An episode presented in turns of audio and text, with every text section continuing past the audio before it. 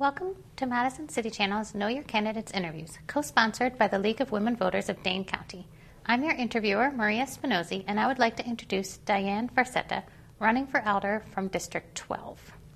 As we begin, please tell our viewers a bit about how your educational, vocational, and civic experience has prepared you for the position and why you decided to run for alder. Well, um, what I offer the voters of District 12 in the city is decades of neighborhood and grassroots activism, policy experience, and a track record of getting things done um, at a time of growth and change for our district and for the city as a whole, which is a big reason why I decided to run for office at this time. Um, I think what we need more than anything is an engaged, effective, and responsive alder who will make sure that diverse voices are heard before decisions are made.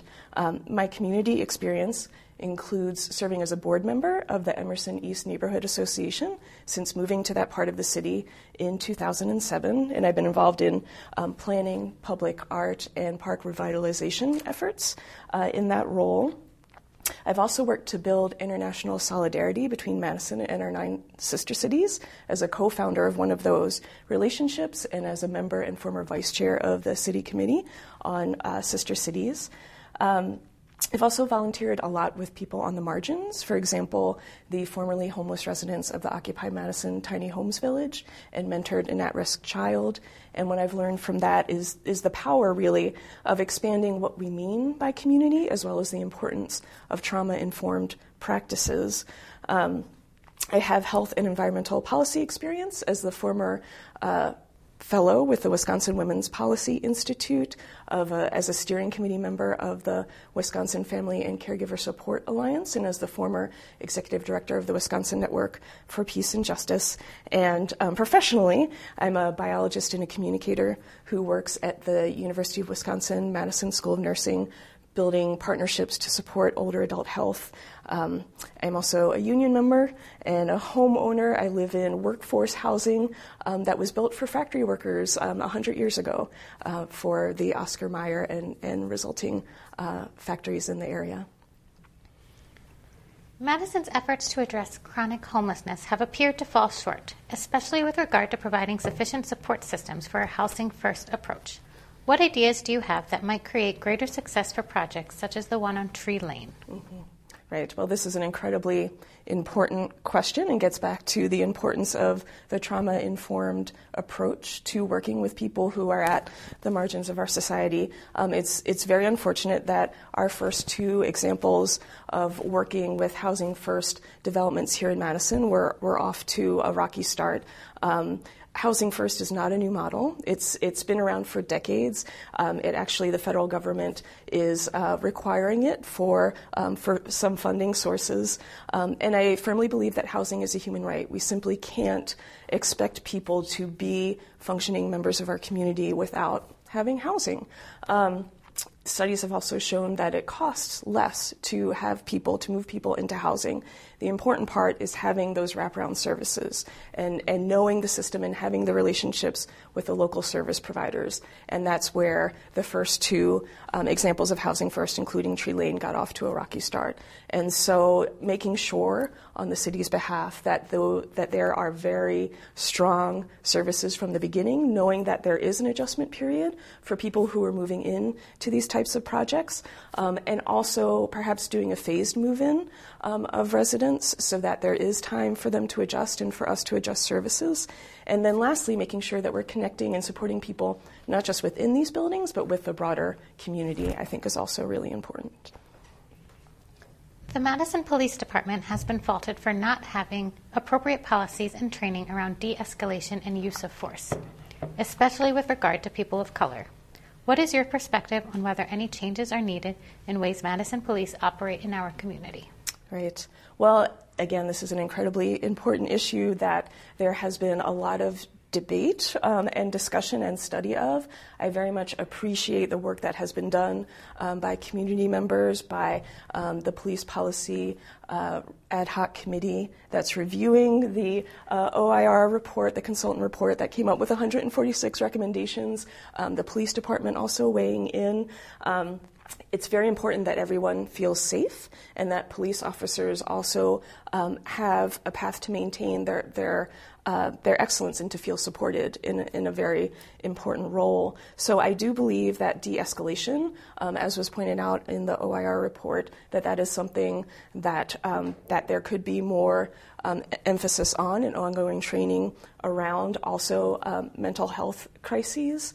Um, and I think it is also very important. The linchpin recommendation of the OIR report is having that um, independent auditors office and a civilian review board, as well as making the data available on police officer activities and, and the demographics of, of different um, police activities in terms of how they affect our residents. Because again, everyone um, needs to feel safe. Um, and and the other thing that I would say is targeting the police resources that we have and, and asking um, are there um, ways that we could address, for example, nonviolent mental health crises through purely civilian task force, as is done in other communities? There is a perception that Madison's story is a tale of two cities, one in which people of color are less likely to experience success. What can be done to ensure that Madison is a community in which all people can thrive? Right. Well, I think the taking the equity lens to whatever we're working on, the racial uh, equity and social justice tool is a wonderful development that, that the city um, is using, including on important things in, in our area, like the public market and the Oscar Mayer uh, redevelopment project. And so um, I believe continuing that and also looking at some of the things that I'm highlighting in the campaign the need for quality, affordable housing, for adding transportation alternatives, um, for looking at the community health and safety. Um, these are all things that um, have an equity lens as well as strengthening our neighborhoods and our communities overall. So um, having that that data um, in terms of, for example, um, bus trips if you look at the race of the person who is riding Madison Metro. The rides are 40% longer for African American um, people who are riding the bus versus white people. And that is largely due to how our community is segregated and how um, opportunities are, are segregated. I do think that the Market Ready program to get to the economic development side of things um, is a really good model, and that has done a lot to bring um, local innovators um, into what will be our new um, public market on our side of town. What issue have you identified as being of primary concern to the residents of your district, and how would you approach tackling it? Right. So I would say what I hear a lot from people as I go around the district is um, a lot of interest and, and questions about um, how do we develop and, and redevelop and grow in ways that are expanding opportunity and strengthening our neighborhoods.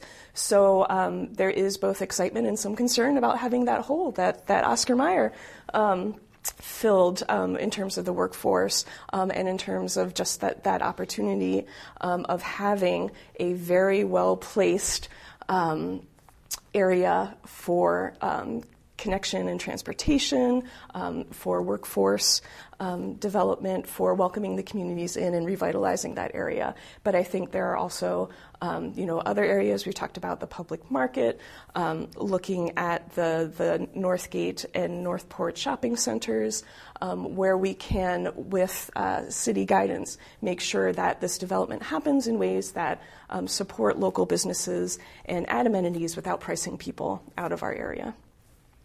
The relationship between the council and the mayor appears at times contentious.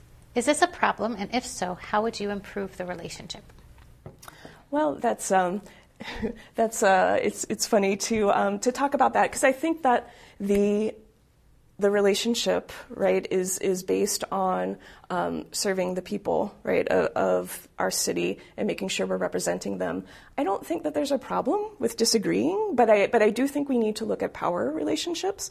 Um, I appreciate the work of the task force on government structure that's ongoing and that's looking at how can we facilitate resident input into city decisions. I think the budget process is is an incredibly important one where we could really improve how we're engaging um, members of the public and having more meaningful opportunities for people to weigh in on that.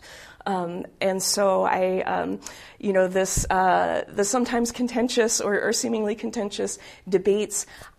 you know, the, the tone is, is less of concern to me than the substance. And, and as long as we're having um, a good process, we can um, agree to disagree. In fact, you know, having disagreements allows us publicly to really weigh out what are the, the benefits, the pros and cons of different options. What changes, if any, should be made in how the city approach, approaches major projects such as the Judge Doyle Square and public market? Right. So those are um, two larger developments that were in the news recently for changes, but I think for, for very different reasons. So the Judge Doyle Square.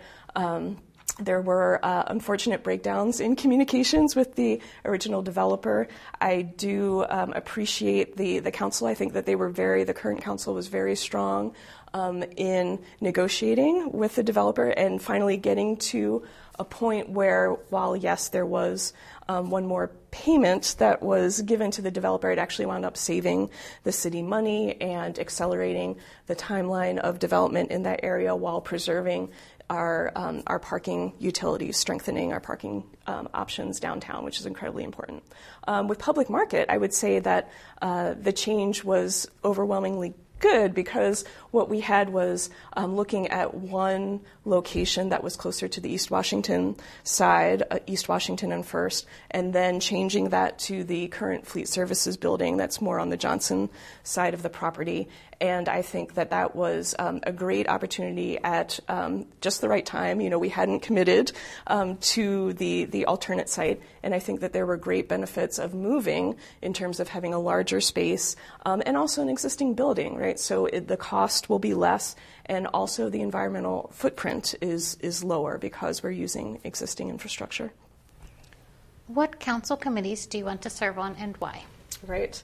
So um, there are many important ones um, to our area in particular. Um, given what I've talked about, it won't be surprising to hear um, the Economic Development Committee is, I think, very important to me as we're looking at um, Oscar Mayer redevelopment, public market, and equity issues around um, envir- or, uh, economic opportunity in the city as a whole. the Public Market Development Committee, uh, when the new Strategic Area Plan Committee for Oscar Mayer is brought up um, the Housing Strategy Committee in terms of making sure that we're expanding affordable housing, growing the city's affordable housing fund, and using that um, also to rehabilitate our existing affordable housing stock. Um, um, the Committee on Aging, in terms of my professional experience working um, with uh, older adult health uh, issues, I think would be um, very important. So there, there are many options that I am um, looking forward to. What would you like to say to the viewing audience as we complete this interview? Sure. Well, I very much appreciate the opportunity to, to share these thoughts and at a time, again, when our district in our city is, is facing growth and changes, I appreciate that. District 12 had the largest primary um, of any on the council. I think we had really good discussions. Um, I appreciate the role of civic groups, um, of our neighbors, and of the candidates. And um, this is what local government should do. It should facilitate these public discussions. And if, if people want to learn more about me, they can go to uh, dianefor12.org to learn more. I want to thank Diane Farsetta for speaking with us and the viewing audience for taking the time to know your candidates. Please vote in this and every election. On behalf of Madison City Channel and the League of Women Voters of Dane County, I thank you for joining us.